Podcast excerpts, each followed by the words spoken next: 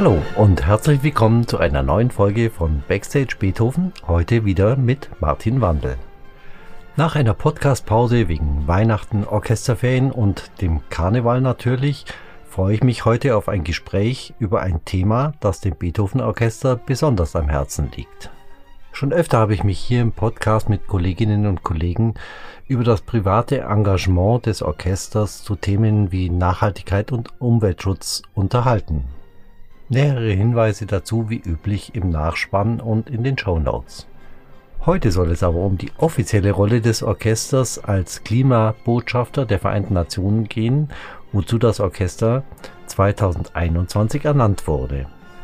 Am 25. Februar reist eine Delegation der Stadt Bonn und des Beethoven Orchesters nach Zürich in den dortigen Zoo, um dort ein groß angelegtes Wiederaufforstungsprojekt in Madagaskar bekannt zu geben.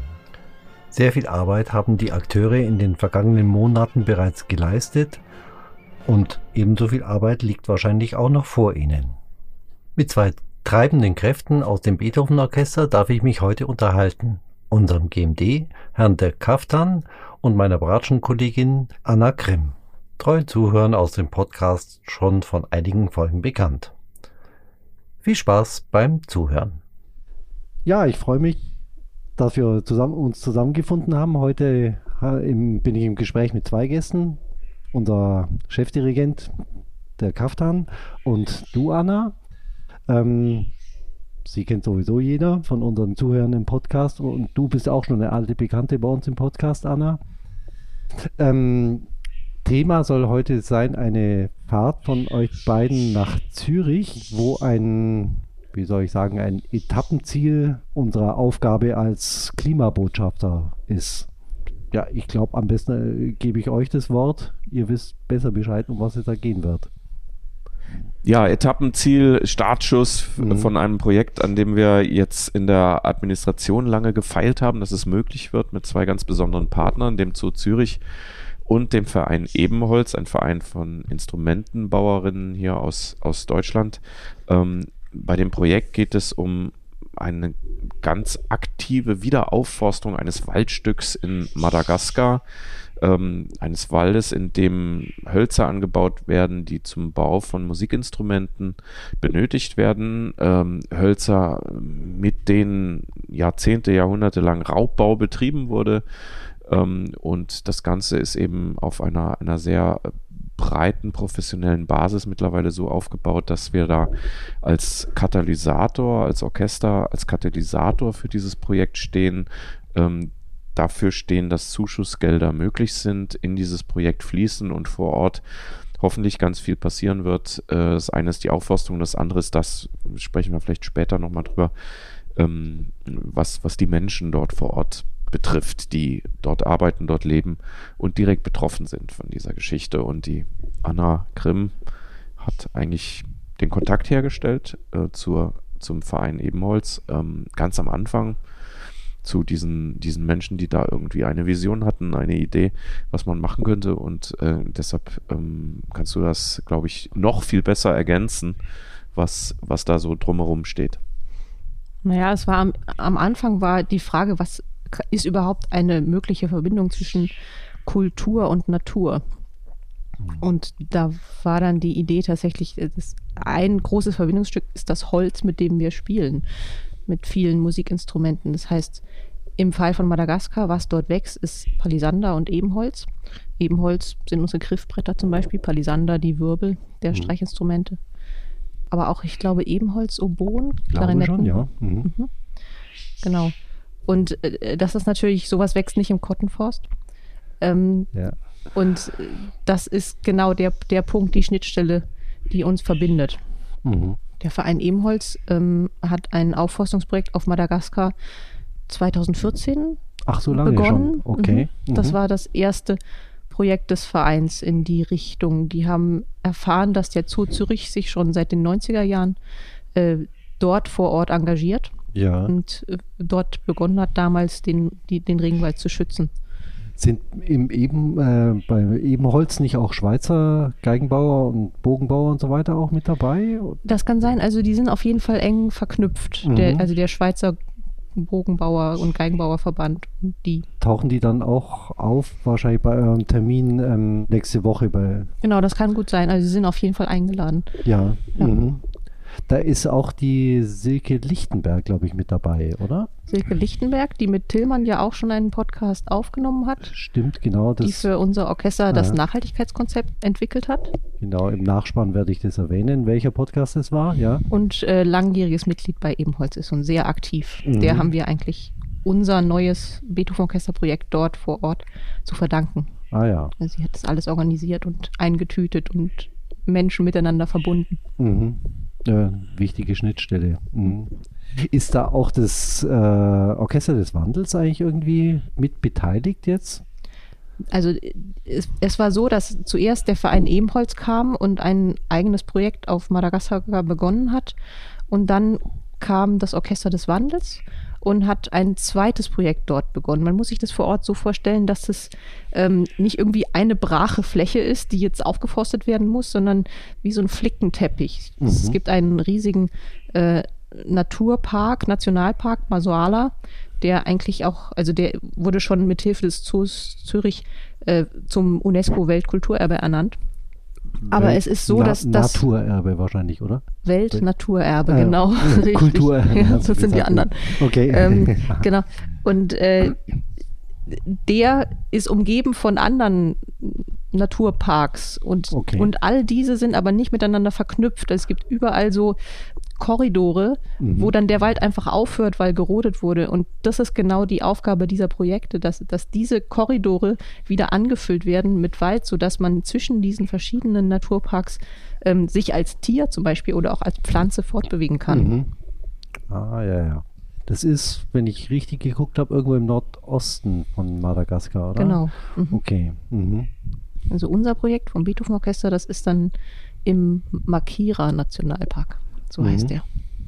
Eine, ein riesiger, riesiges zusammenhängendes Waldstück, das äh, mit dem versucht wird, zwei verschiedene Nationalparks miteinander zu verbinden. Ah, ja, ja. Also, tatsächlich eine wichtige Aufgabe. Das war mir überhaupt nicht klar. Mhm. Und wer sind denn dann, dann noch Player, sage ich mal? Ähm, ich habe auf der Gästeliste für euren Termin nächsten Samstag gelesen, dass auch tatsächlich Leute von aus Madagaskar kommen, oder? Oder teilweise haben sie, glaube ich, wieder Videonachrichten geschickt. Wir haben ein bisschen überlegt, Ja. ob sie live zugeschaltet werden können, Mhm. haben uns dann aber, glaube ich, dagegen entschieden, weil das meistens nicht funktioniert mit der Technik. Ah, okay. Mhm. Nein, die Play verschiedenen Player, ähm, das äh, eine sind die, über die wir äh, schon gesprochen haben, Ja. der Verein und der Zoo Zürich als, als ähm, ja, das professionelle, äh, ausführende Organ in dem Ganzen. Mhm. Ähm, dann ganz wichtig Engagement global, die jetzt ähm, über uns quasi einen, einen Zuschuss über mehrere Jahre äh, fließen lassen, aus dem das Ganze dort gespeist wird. Ähm, zusammenkommen da Vertreter eben von Engagement Global, von der Stadt, äh, die, unsere Kulturdezernentin wird mitfahren. Mhm. Ähm, und ganz wichtig sind eben, eben die Fachleute vor Ort, die wirklich dort die Sache betreuen, die Sache im Laufen halten. Und ähm, wir sind die, die die menschlichen Begegnungen über das rein, ähm, also das rein haptische hinaus hoffentlich auf die Beine stellen in, in Mhm. diesen Jahren, in denen das Projekt läuft. Ah ja. Auf wie viele Jahre ist es überhaupt angelegt, das Projekt? Die ersten zwei Jahre sind jetzt finanziert. Die ersten zwei Jahre sind finanziert. Es gibt aber noch eine Anschlussfinanzierung von mindestens einem Jahr, die uns in Aussicht gestellt wurde. Mhm. Und äh, wenn das alles gut läuft, wird es natürlich länger gehen. Ja. Normalerweise muss so ein Projekt über zehn Jahre gedacht sein, Ja. damit es wirklich dann nachhaltig ist. Mhm. Weil es reicht natürlich nicht, da irgendwo Setzlinge in die Erde zu stecken, sondern man muss sich darum kümmern, dass sie gesund aufwachsen, dass sie nicht dann Mhm. gleich irgendwie entweder äh, von Krankheiten befallen werden oder tatsächlich dann auch gerodet werden. Das Tolle an dem Projekt ist, da ist WCS, das ist die Wildlife Conservation Society auf Madagaskar ah ja. und der Zoo Zürich, die beiden, die, die kümmern sich darum, dass dann tatsächlich auch vor Ort alles nachhaltig gedacht ist, sozusagen. Mhm. Und dann nicht nur im Erhalt der, der Setzlinge, sondern auch in, im sich kümmern um die Bevölkerung, die sich um die Setzlinge kümmert. Im Sinne von, sie unterstützen dort vor Ort das Gesundheitssystem, die Bildung, die Frauen Mhm. Ähm, sie unterrichten die Bauern dort, wie sie zum Beispiel ihre Landwirtschaft auf nachhaltiger umstellen können. Mhm. Teil des Projekts sind, glaube ich, auch so, so Streifen am Rande der, der Wälder, wo die Bauern dann tatsächlich irgendwelche Nahrungsmittel anbauen können. Also Sachen, mit denen sie dann tatsächlich auch wirtschaften können. Also Vanille, Mangos, Nelken, sowas. Mhm. Da schimmern eigentlich ein bisschen diese 17 Ziele durch.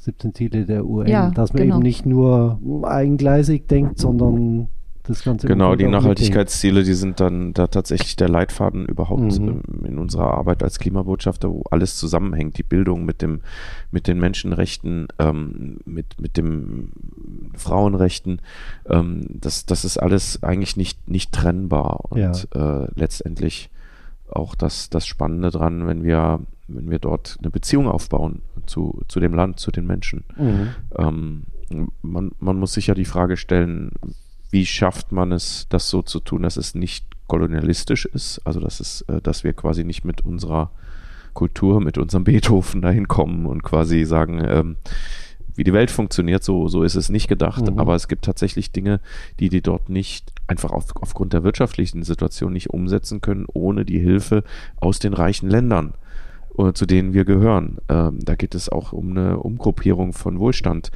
langfristig, äh, ohne die die Welt nicht funktionieren wird in der Zukunft. Mhm. Das beantwortet eigentlich auch eine Frage, die manchmal auftaucht, jetzt ganz platt gesagt, warum auf Madagaskar und nicht im Kottenforst? Ja, das heißt ja nicht, dass man das eine macht und das andere mhm. lässt. Der Kottenforst ist das eine, aber wir müssen diese, dieses Thema des Klimawandels natürlich global denken. Und, und wir hier in den, in den reichen Ländern haben, haben die besondere Pflicht, dorthin zu schauen, wo erstmal die, die, die Lebensverhältnisse sich verbessern müssen, damit überhaupt ein, ein Wandel möglich ist. Mhm. Äh, damit man ja. überhaupt erstmal über sowas wie Klimaschutz nachdenken kann, muss man erstmal eine Existenzgrundlage haben. Ähm, und, und darum geht es eben auch den Playern in diesem Projekt. Das steht ganz oben auf der Liste und äh, das ist das, wenn es auch hinterher so, so umsetzbar ist und funktioniert, das, was es, was es ausmacht. Mhm. Und wenn man darüber nachdenkt, wie man aus der westlichen Welt kommt, in Länder reist und wie man dort auftritt, die einfach nicht so reich sind wie wir und ganz andere Probleme haben, ähm, dann erinnere, erinnere, ich mich total gerne an unsere Kolumbienreise nach Medellin mhm. und ähm, an den Moment zum Beispiel, wo wir Jugendlichen, die noch nie Beethoven gehört haben, zum ersten Mal das vorgespielt haben. Und die, automatisch fingen die an zu tanzen. Und es war dann tatsächlich, es war ein Austausch. Es war nicht irgendwie so eine Bildungs, Bildungssache, dass die Klassik nach Medellin mhm. gebracht wird, sondern ich habe gemerkt nach ein paar Tagen, wir Musiker, wir haben uns angefangen, anders beim Spielen zu bewegen, weil die ganze Zeit um uns herum getanzt wurde. Das heißt, mhm. es war, wir haben so viel mitgenommen von diesem Austausch. Es war ganz toll. Aha soll so ein Austausch mit Madagaskar auch stattfinden? Also ein musikalischer Austausch? Das ist ja, ja also ja. das ähm, ist ist angedacht, dass wir dort eine musikalische Brücke finden. Die findet im nächsten Jahr erstmal digital statt, also wird äh, mhm. äh, gestreamt, hin und her gestreamt. Wir machen hier ein Konzert mit afrikanischen Musikerinnen und Musikern ähm, zusammen mit dem Orchester äh, und, und versuchen da so eine, so eine musikalische Brücke hinzusenden. Ja. Ähm, ein Besuch steht auch auf unserer äh, großen Wunschliste. Mhm. Als das Projekt geboren wurde, äh, mitten in Corona, ähm, war es natürlich überhaupt nicht klar, unter welchen Umständen sowas möglich sein würde. Ähm, fest steht auch, dass so ein Besuch äh, finanziell so verhältnismäßig geplant sein muss, dass tatsächlich doch die Arbeit vor Ort im, im Fokus steht ja. und nicht quasi eine, eine Reise eines Riesensinfonieorchesters äh, nach Madagaskar, äh, sondern das wird ja. eher ein punktuelles, gezieltes Aufsuchen der Akteure sein und äh, ein Herstellen von ganz, ganz subtilen Brücken, die sich jetzt finden müssen. Also da gibt es auch ganz, ganz viel, was wir im Moment noch nicht wissen. Mhm. Ja, das muss man wahrscheinlich auch erst über Kontakte nach Madagaskar erstmal lernen. Ja, genau. Und auch, auch immer gleich in dieser Balance denken, was ist, was ist die Verhältnismäßigkeit von einem Besuch? Also was bringt er vor allem den Menschen dort vor Ort und nicht nur uns? Ähm, und äh, was nehmen wir da äh, raus an, an Mehrwert für das Projekt? Also da gehen wir sehr, sehr kritisch mit um mit dieser Frage.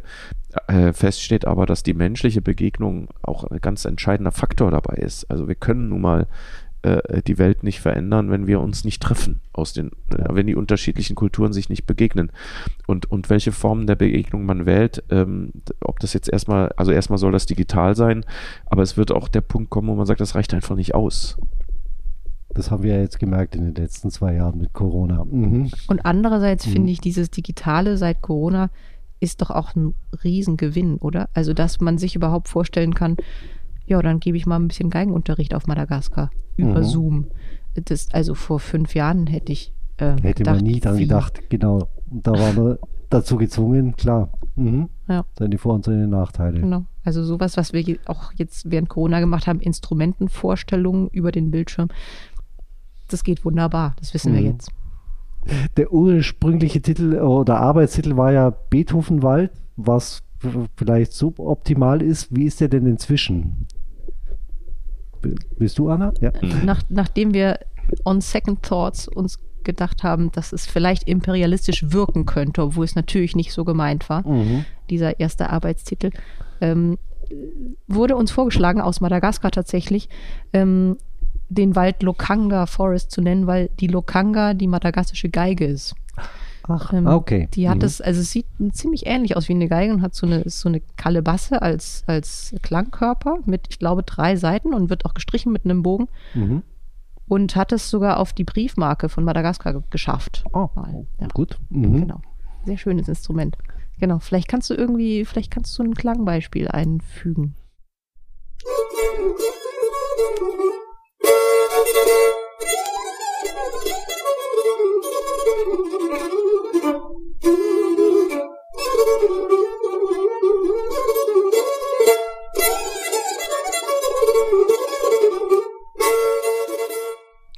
Nein, das Besondere ist, ist natürlich auch, dass es einerseits einen ganz, ganz starken Symbolgehalt hat, dass dort Hölzer aufgeforstet werden, die hinterher klingen, dass, dass man auch, auch eine Art von, von äh, Wiedergutmachung dieses Raubaus betreibt.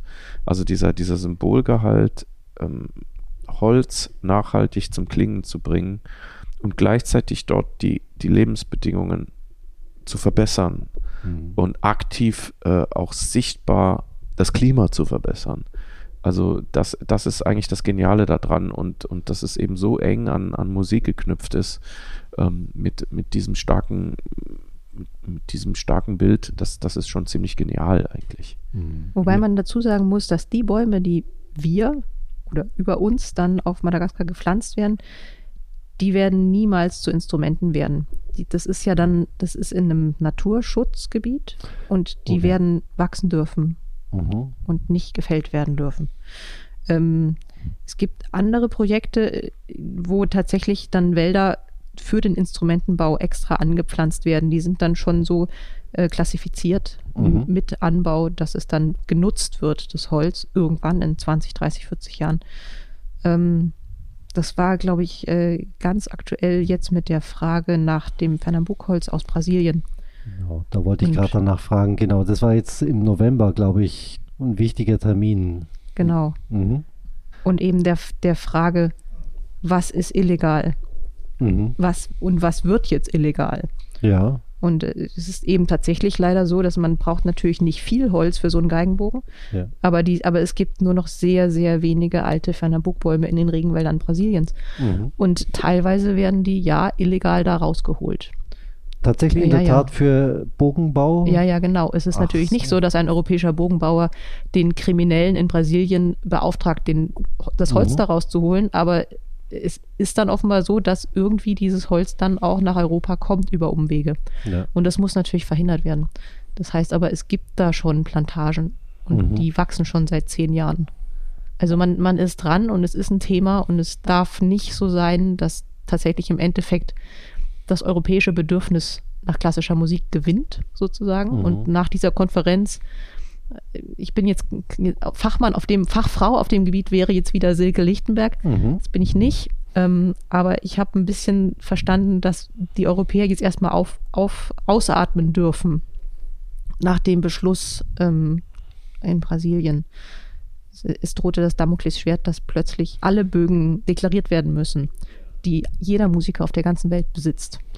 Oh und zwar innerhalb von drei Monaten. Und wenn man das nicht gemacht hätte, dann hätte man mit diesem Bogen nicht mehr reisen dürfen. Mhm. Das ist das Szenario und es ist jetzt erstmal vom Tisch für die nächsten Jahre, aber es ist, es ist ein brandheißes Thema und es ist eigentlich nicht gelöst. Ja. Wie kam es eigentlich? Die Frage kommt mir jetzt gerade spontan auf Madagaskar ausgerechnet. Hätte ja auch Brasilien sein können. Ja, absolut. Das war, das war einfach die, die persönliche Verbindung auch von den Menschen, mit denen wir da zusammengearbeitet haben. Ah ja. Mhm.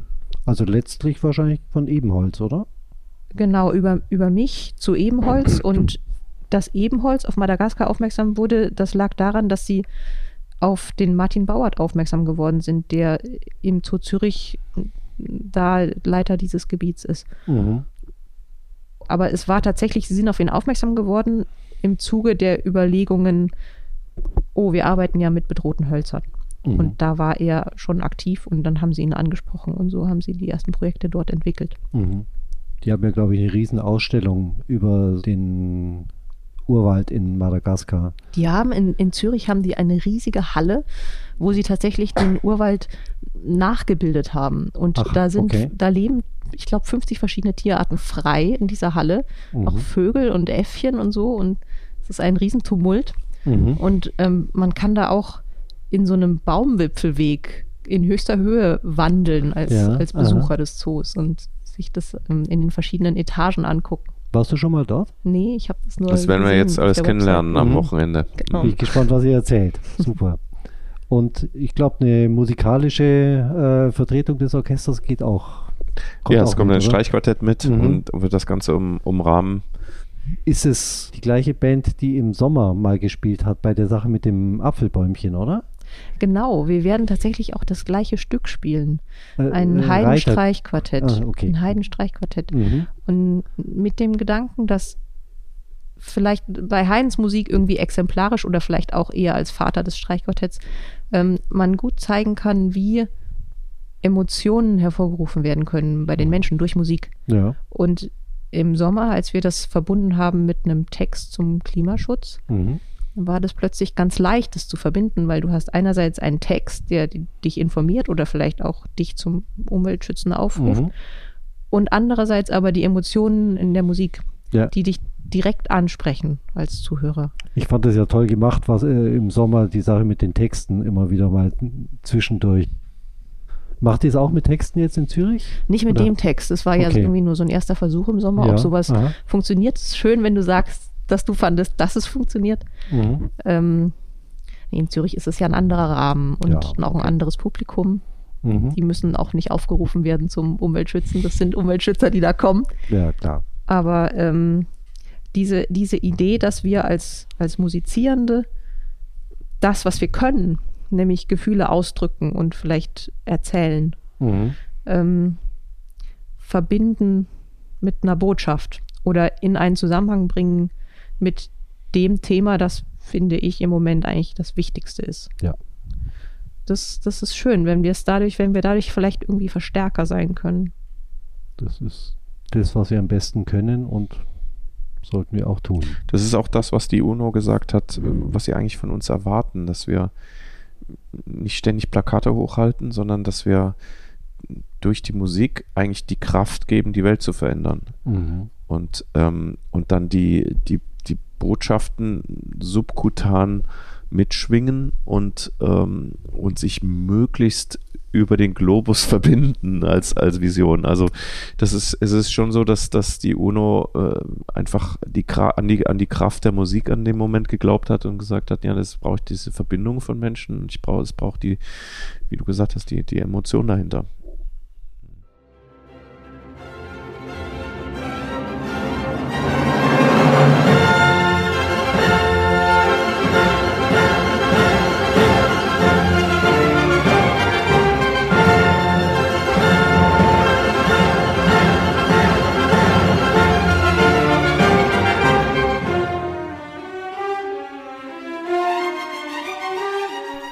Merken es schon, diesmal fällt es mir besonders schwer, in die Musik hineinzuquatschen.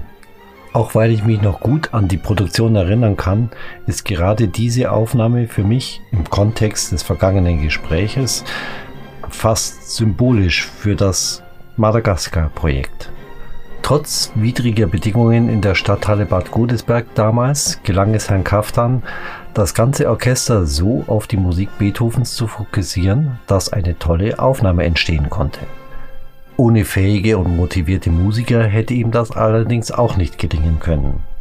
Ähnliches könnte nun für das Madagaskar-Projekt gelten. Es gibt einen Kristallisationspunkt, an dem alle Player andocken, um dann gemeinsam in einem Geist das große Projekt zu verwirklichen, was für den Einzelnen alleine unmöglich wäre. Das Beispiel der Musik zeigt, dass Großes nur gemeinsam gelingen kann. So, wie eingangs versprochen, nun noch ein paar inf weiterführende Informationen zu ehemaligen Podcasts oder interessanten Internetseiten zur Thematik. In den Show Notes finden Sie Links zur Ernennung des Beethoven Orchesters zum Klimabotschafter, zum Orchester des Wandels und zum Verein Ebenholz. In Folge 35 von Backstage Beethoven können Sie Silke Lichtenberg im Gespräch mit Tillmann Böttcher hören.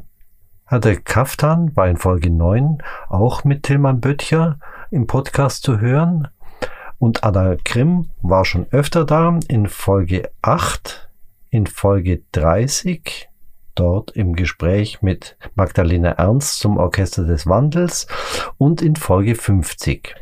Dort ging es auch um ein überregionales Umweltprojekt und dort können Sie auch das im Gespräch erwähnte Reiterquartett von Haydn hören.